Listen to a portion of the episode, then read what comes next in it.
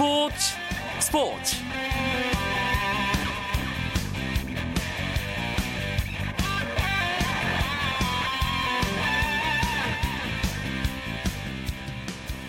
안녕하십니까 스포츠 스포츠 아나운서 이광용입니다. 리듬 체조의 요정 손현재 선수가 세계 선수권 대회 종목별 결선에서 메달 획득에 실패했습니다. 곤봉 종목별 결선에서는 8명 가운데 6위에 올랐고요. 전날 볼과 후프 종목별 결선에 진출해 각각 7위에 머물렀는데요. 메달을 따지는 못했지만 손윤재 선수는 한국 선수로는 최초로 세계 선수권 종목별 결선에 오르는 쾌거를 이뤄냈습니다. 다만 올 시즌 계속되던 메달 행진을 가장 중요한 세계 선수권 대회에서 이어가지 못했다는 것이 아쉬운데요. 예상치 못한 실수가 이어지는 것을 보면서 큰 대회에 대한 부담감 때문에 위기관리 능력이 제대로 발휘되지 않았다는 지적이 나오고 있습니다. 경험만큼 좋은 교과서는 없다는 얘기가 있죠. 이번에 맛본 쓰라린 경험이 손윤재 선수의 앞날에 훌륭한 교과서가 되길 바라봅니다. 금요일 밤 스포츠 스포츠 프로야구 경기 상황과 주요 스포츠 소식으로 출발하겠습니다.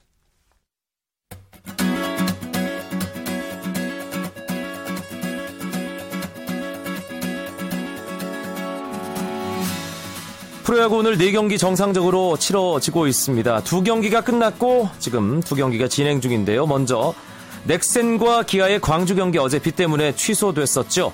넥센이 기아에게 4대 1로 승리했습니다. 후반기 깜짝 선발로 활약하고 있는 문성현 선수가 오늘도 7이닝 1실점으로 정말 잘 던졌습니다. 기아 타선을 봉쇄하면서 시즌 4승째를 기록했습니다. 그리고 손승락 선수가 또 세이브를 추가했네요. 35세이브째 세이브 단독 선두를 질주하고 있습니다. 넥센 오늘 1대1로 맞서던 5회 서동욱 선수의 솔로 홈런 포함해서 석점을 뽑아내면서 4대 1로 이겼습니다. 기아의 선발 투수 김진우 선수 5이닝 4실점 패전 투수가 됐습니다.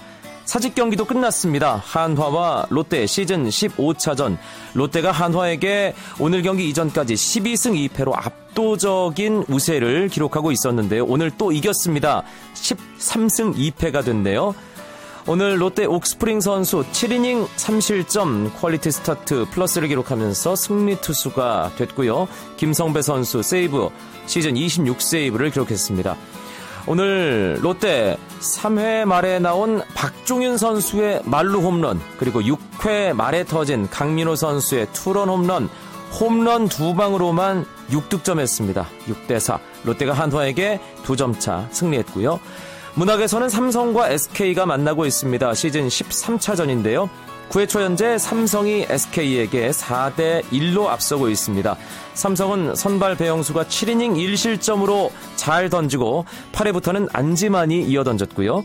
SK는 레이예스 선수가 6이닝 2실점으로 잘 던지긴 했지만 지금 패전의 위기에 몰려 있습니다. 박정배, 임경완에 이어 지금 진해수 선수가 마운드에 있습니다. 두산과 NC의 마산 경기입니다. 어제 두산이 일주일 전에 패배를 서력했는데요. 오늘도 두산이 NC에게 한 발 앞서 있습니다.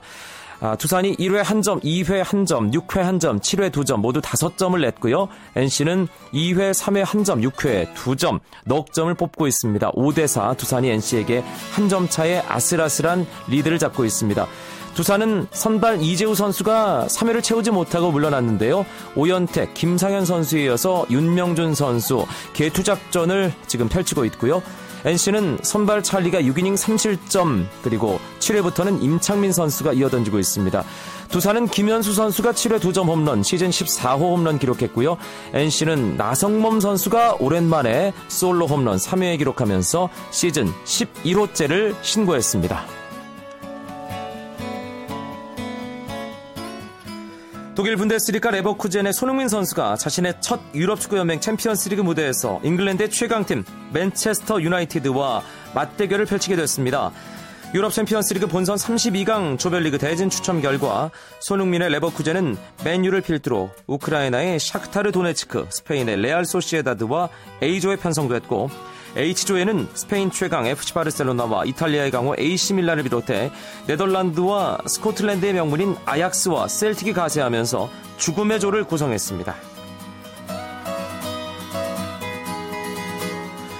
여자 프로배구 흥국생명의 이미 탈퇴 선수 공시가 부당하다는 김연경 선수의 재심 청구가 기각됐습니다.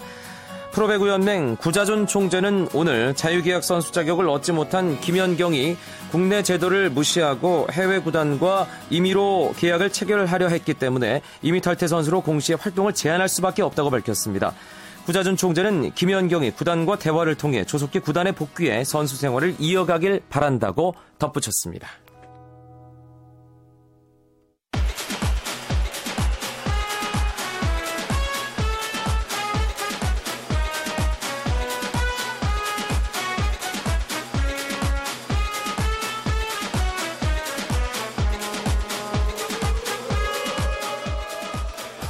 금요일 밤 스포츠 스포츠 취재 기자들과 함께하는 축구 이야기 축구장 가는 길로 꾸며드리고 있죠. 오늘 이야기 손님 두 분 먼저 소개합니다. 스포츠조선의 이건 기자 안녕하세요. 네 안녕하세요. 스포츠 경영의 황민국 기자도 함께합니다. 안녕하세요. 이번 주 축구 기자들 상당히 바빴을 것 같은데 특히 아, 따끈따끈한 소식이죠. 홍정호 선수의 독일 진출이 가장 지금 핫 이슈예요. 이건 기자. 그렇습니다. 어, 주말 이제 한 그저께 정도에 나온 소식이었는데요. 어, 홍정호 선수가 독일 분데스리가 아우크스부르크로 진출한다라는 소식이 뭐 한국 축구계를 강타했습니다. 특히나 뭐 이, 이때까지는 많은 축구 선수들의 그런 소식들이 이적 소식들이 많이 있었는데 이번 같은 경우는 중앙 수비수라는 아, 그런 특이점이 있는 것 같아요. 이때까지는 뭐 왼쪽 측면 공, 뭐 공격수 수비수 뭐 기성용 선수 같은 경우에 중앙 미드필더 뭐 손흥민 선수도 뭐 측면 공격수 이런 공격수인데 제 기억으로는 중앙 수비수의 유럽 진출은 심재원 선수 이후로 상당히 오랜만이 아닌가. 그렇기 네. 때문에 훨씬 더 많은 그런 관심과 뭐 그런 것들이 집중되고 있는 거죠. 심재원 선수도 당시 독일 2부 리그였잖아요. 예, 습니다 예, 그렇기 때문에 부데스리가 1부 리그 진출하는 중앙 수비수는 뭐 처음이고요. 지금 거의 이제 도장 찍기 직전까지 간 것 같은데 현재 어떤 상황인가요, 허민국 기자? 예, 이미 메디컬 테스트는 통과한 것 같습니다. 이 상황에서 지금 그 세부 협상을 가지고 세부 조건을 가지고 협상을 벌이고 있는데 아마 이제 개인 계약 기간과 연봉을 가지고 지금 논의를 하고 있는 게 아닌가 싶습니다. 네, 어느 정도 선에서 지금 얘기가 되고 있나요? 예, 계약 기간은 3 플러스 1, 뭐 기본 3년이고 옵션을 1년 추가하는 방안이 논의되고 있고 계약 기간의 증감에 따라 연봉이 60만 달러에서 80만 달러까지 논의되고 있습니다. 이적료도 발생을 하는 거죠? 예, 이적료는 180만 달러, 한국 돈으로 20억 원입니다. 아, 홍정호 선수 사실 유럽에 있는 선수들 사이에서 8월 31일 현지 시간 이적 시간장 마감 직전에 어떤 선수 이동이 있을까 그 부분만 우리가 신경을 쓰고 있었는데 네. 갑자기 K리그 클래식에서 뛰는 선수가 유럽으로 가는 소식이 터져 나왔단 말이에요. 어떤 뒷얘기들이 있나요, 이건 기자? 어, 일단 이 홍정호 선수 같은 경우에는 사실 그 여기도 이제 이적의 세계다 보니까 에이전트와 좀 관련된 얘기가 좀 많습니다. 네. 그러니까 아우구스부르크의 구자철 선수가 뛰었지 않습니까? 작년 시즌까지. 그때 아우구스부르크의 그 에이전트와 지금 또 홍정호 선수의 에이전트가 같은 에이전트입니다. 그리고 구자철 선수의 에이전트와 홍정호 선수의 에이전트가 같은 네, 에이전트잖아요. 네, 그러니까 같은 에이전트고 예. 그리고 또 홍정호 선수가 지난번에 이제 다쳐가지고 그냥 무릎이 나가가지고 독일에서 재활 훈련을 할 때 구자철 선수와 함께 또 이제 독일에서 같이 한솥밥을 먹으면서 이제 독일에서 수술도 했었었고 그쪽에서 재활 훈련을 하면서 또 아우스부르크 선수 그러니까 그 구단 관계자들에게 상당히 많은 뭐 눈도장을 좀 받은 그런 아, 얘기도 있을 수가 있고요. 예, 예전에 모 방송사 다큐 프로그램에서 홍정호 선수가 구자철 선수와 같이 지내면서 아우크리스푸스부르크 선수들과 어울리는 그런 모습도 있었던 것 같은데. 네네. 이미 그때부터 이렇게 눈도장을 좀 찍은 게 아닌가라는 그런 얘기가 있고요. 뭐 어, 사실은 그 동아시안컵과 페루전을 통해서 그때 이제 아우구스부르크에 있는 스카우트들이 왔기 때문에 홍정호 선수가 또, 또 그때 좋은 모습을 보여주었지 않았습니까? 네. 그렇기 때문에 아 이번에는 한번 해보자라고 해서 제주 쪽으로 이제 그 접촉이 들어갔고 그리고 제주에서도 박경원 감독이라든지 뭐 빠지면 큰 타격인데 그래도 한번 얘기를 많이 해보면서 좋은 결과가 이렇게 나온 것 같습니다. 그런데 제주 유나이티드가 지금 사실 상위 스플릿이냐 하위 스플릿이냐 엄청난 분기점에 있는데 선뜻 홍정호 선수를 내줬다는 것도 조금은 놀라운 소식이에요, 황민국 기자. 일단 제주라는 구단이 선수의 미래를 막지는 않는다는 게 원칙입니다. 네. 뭐 구자재 선수나 아니면 조용현 선수의 사례를 보면 알 수 있는데요. 팀의 핵심 선수이지만 만약에 선수에게 필요하다면 내보내준다는 원칙대로 이번에도 결국 힘든 상황에서 보내주게 됐습니다. 사실 제가 아우크스, 아우크스부르크 수석 스카우터를 만난 적이 있거든요. 네. 동아시아컵이 열리던 시기였는데 그때만 해도 한국 선수를 원하지만 공격수를 데려오고 싶다라고 말을 하고 있어서 사실 좀 긴장을 풀고 있었는데 이번 상황에서 갑자기 수비수 내려가면서 많은, 많은 기자들이 놀랐을 겁니다. 아, 그때 말한 공격수는 뭐 지동원 선수의 완전 이적이랄지 구자철 선수를 좀 붙잡고 싶다 뭐 이런 정도의 에, 의견이었을 것 같은데 그렇죠. 홍정호 선수가 정말 그야말로 갑툭튀 예, 기자들 사이에서는 예 그런 느낌이 아니었을까 싶습니다. 그런데 이건 궁금하긴 해요. 이 공격수들은 근데 자신의 재능을 자유롭게 펼칠 수 있는 여지가 있잖아요. 네. 근데 네. 수비수는 현대 축구는 거의 다 포백이기 때문에 그 선을 계속 호흡을 맞춰야 되는 그런 상황이지 않습니까? 윤석영 선수나 박조 선수가 물론 왼쪽 풀백으로 활약을 하고는 있습니다만 중앙 수비수가 과연 가자마자 그 유럽 리그에서 잘할 수 있을 것인가에 대한 물음표를 갖고 있는 분들이 꽤 계신 것 같더라고요. 이건 기자는 어떻게 보세요? 저도 그 물음표를 가지고 있는 사람 중에 한 명입니다. 그러니까 지금 뭐 말씀하신 대로 일단 수비수의 기본 덕목은 자기의 뭐 수비력도 있겠지만 그 동료 선수 간의 그런 의사소통 그리고 또 조직력 여기에 이제 상당히 녹아들어야 되는데 분명히 물론 뭐 홍정원 선수가 좋은 선수이긴 합니다만 일단 말이 안 되고 그리고 또 여러 가지 그런 문화라든지 그런 쪽에 어 섞이지 못할 가능성이 상당히 크거든요. 네. 그렇기 때문에 어, 지금 이때까지 그 보면 심재원 선수도 2부 리그에서 그 독일 2부 리그에서 뭐 특출한 활약을 못했고 또 지금 포항에서 코치를 하고 계시는 그 강철 코치도 오스트리아 빈에 나갔지만 뭐 그다지 큰 활약을 못했고 어 아시아 선수들 같은 경우에는 제가 기억하기로는 최근에 그 일본의 요시다 마야 선수가 네. 그 잉글랜드 프리미어리그 사우스 햄튼에서 이제 중앙 수비수로 활약을 하고 있는데 올 시즌 또 지지부진하거든요. 그렇기 때문에 어 수비수들의 특히 중앙 수비수들의 이 중앙 그 해외 특히 유럽 리그 진출은 어 정말 자칫 잘못하면 낭떠러지로 떨어질 음. 수 있는 그런 위험이 있지 않나 그렇게 생각을 합니다. 풀백들과 달리 중앙 수비수는 컨트롤 타워 역할을 해야 되기 때문에 더더욱 그런 부분이 있다는 생각이 드는데 중앙 수비수 출신인 국가대표팀 홍명보 감독은 일단 엄청난 그 반가움을 표시했잖아요 어제. 예, 홍 감독 같은 경우는 되게 긍정적으로 바라봤습니다. 예. 일단 뭐 일선 지도자들이 지도자들이 대부분 똑같이 후한 평을 내리고 있는데요. 그 188cm, 77kg 아주 큰 체구인 홍정호 선수가 체구나 경기력은 충분히 탈 아시아급이다. 가서도 충분히 먹힐만 하다라고 칭찬하시더라고요. 그리고 박경화는 또 홍정호 선수가 갖고 있는 능력은 아무래도 아시아 선수다 보니까 몸이 좀 약할 수는 있지만 대신에 좀 감각적이고 그리고 길을 볼 길을 알아보는 능력 같은 거는 오히려 유럽보다 낫다. 네. 성공할 것이다. 이렇게 얘기를 많이 했습니다. 아, 워낙에 경기장 전체를 조율하는 능력 그리고 전방으로 패스 길게 찔러주는 그런 능력은 어, K리그 클래식이나 대표팀 경기 관심 있게 보신 분들이라면 알고 계실 거고요. 그렇죠.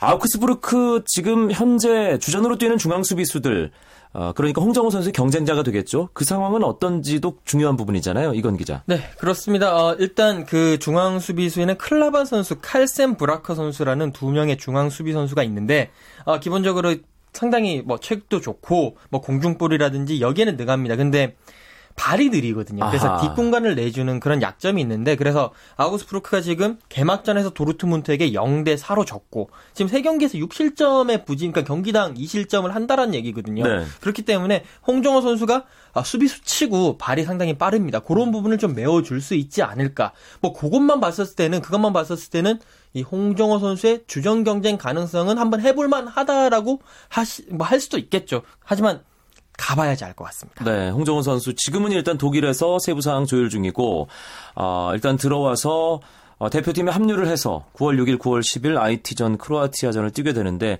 대표팀 명단도 주초에 발표가 됐잖아요.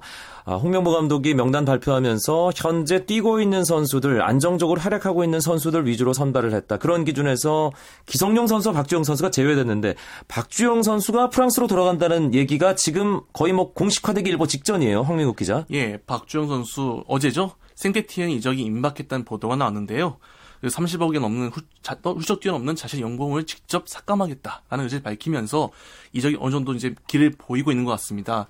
다만 문제는 이제 구단끼리의 협상이 남았기 때문에 어, 박정 선수가 이제 임대냐 아니면 이적이냐 이 부분이 남은 것 같습니다. 네, 몸값을 낮출 수 있을 것이냐 그 결단을 스스로 할 수 있을 것이냐가 사실 박주영 선수 상황에 대해서 조금 알고 있는 어, 이들의 가장 큰 관심사였잖아요. 그렇죠. 이건 기자. 어, 일단 뭐 박지영 선수 같은 경우에는 AS 모나코로 진출을 하면서 특히 모나코 같은 경우에는 연봉에 세금을 떼지 않는 뭐 그런 나라거든요. 그래서 네. 상당히 많은 돈을 받았었고 아스날로 넘어가면서도 그런 세금 문제라든지 이런 것에서 상당히 많은 이익을 보면서 갔었는데 이제는 올때 갈 데가 없으니까 결국에는 다시 프랑스로 돌아가면 프랑스는 한 30%, 40%의 세율을 내야 되거든요. 세금을 내야 되거든요.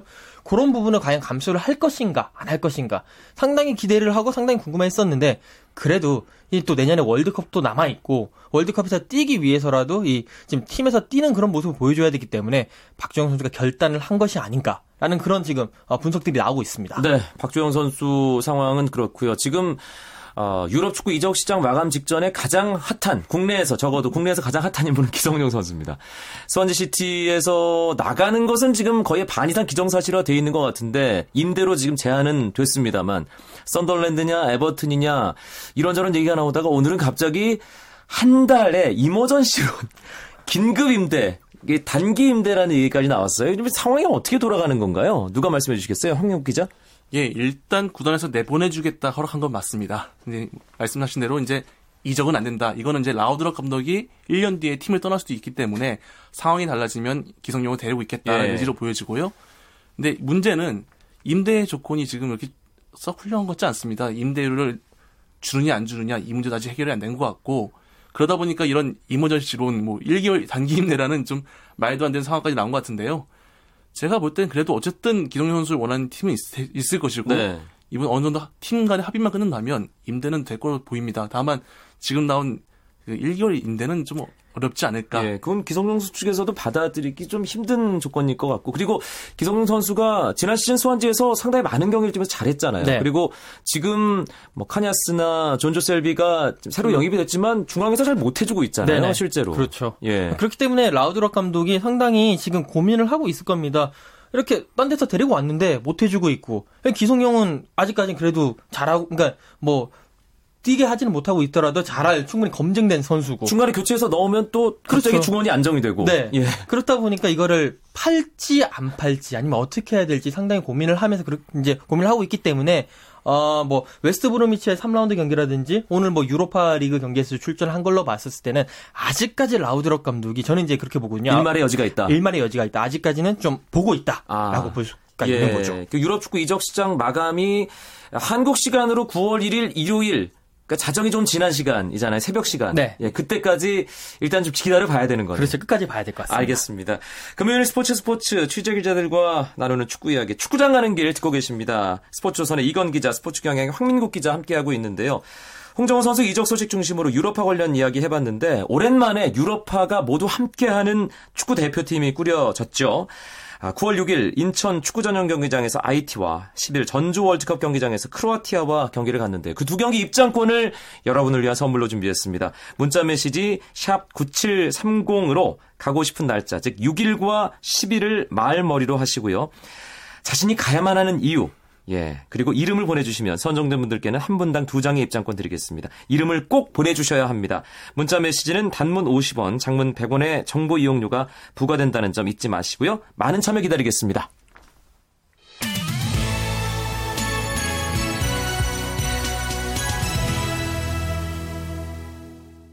K리그 클래식 운명의 26라운드가 9월 1일 저녁 7시에 일제히 펼쳐집니다. 지난주에 제가 전망을 부탁드렸는데 황민국 기자가 부산 꼽았잖아요. 예. 제주한테 졌어요, 주중에. 네. 어떻게 하실 거예요? 아직 살아 있습니다. 제주가 마지막 경기 26라운드가 만만치 않아요. 뭐 26라운드 제주는 뭐 대전이죠. 근데 지금 상황에서 지금 그 부산과 성남이 지금 결혼 상태라고 볼 수 있는데요. 두 팀 승점 30점 37점 똑같습니다. 네. 호이득시에서 지금 부산이 5, 성남이 4이고요. 지금 상황 사실 유리한 거는 성남이 조금 더 유리한 건 맞습니다. 왜냐하면 이제 대진에서 부산의 다음 상대는 선두 포항이고 그리고 지금 성남의 다음 상대는 최근 6경기 3번도 못 이긴 경남이거든요. 네. 아, 상대적으로 부산이 이길 확률보다는 이제 성남이 이길 확률이 높다고 그러니까 보면서 포항 원정이 선두와의 원정 경기 아니에요. 네, 그렇습니다. 예. 이건 기자는 지난주에 어떤 팀을 꼽았죠? 어, 제가 지금 성남을 뽑은 것 같기도 하고요. 제주를 뽑았네요. 아, 감독이랑 친한, 친해서 그런 건 아니라 뭐 이런 식으로 얘기를 했었어요. 제주를 뽑았었죠. 네. 근데 제주가 지금 가장 힘든 상황에 와 있거든요. 제주 입장에서는 무조건 이기고 네. 그리고 이제 다른 팀들이 최소한 그러니까 무승부 정도로 그렇죠. 무승부를 마, 해주면 예. 이렇게 7위 자리를 그러니까 수원은 못 잡는 상황이고요. 그런 자리가 있는데 어, 전 제주의 가능성 한 번 더 믿어보도록 하겠습니다. 뭐 일단 상대가 대전이거든요. 대전이 지금 상당히 좋지가 않기 때문에 그리고 또 제주는 또 홈에서 또 그런 제주도 특유의 그런 또 힘을 받기 때문에 아 홍정호 선수가 없는 게 큰 저게 될 수는 있겠지만 그래도 한번 더 믿어보도록 예. 하겠습니다. 통 큰 구단이니까 그럼요. 야, 그런 선물을 받을 만하다. 통크의 그룹 A로 넘어가야 되겠죠. 예. 그런데 주중에 어, 인천과 수원의 경기에서 인천이 수원을 3대 1로 잡으면서 인천은 승점 41점, 상위 스플릿 진출, 지난해 아쉬움을 털면서 일찌감치 확정을 했습니다. 근데 수원이 지금 확정을 못한 상황이에요. 네. 수원이 하위로 떨어질 가능성이 있는 건가요, 현실적으로? 있죠.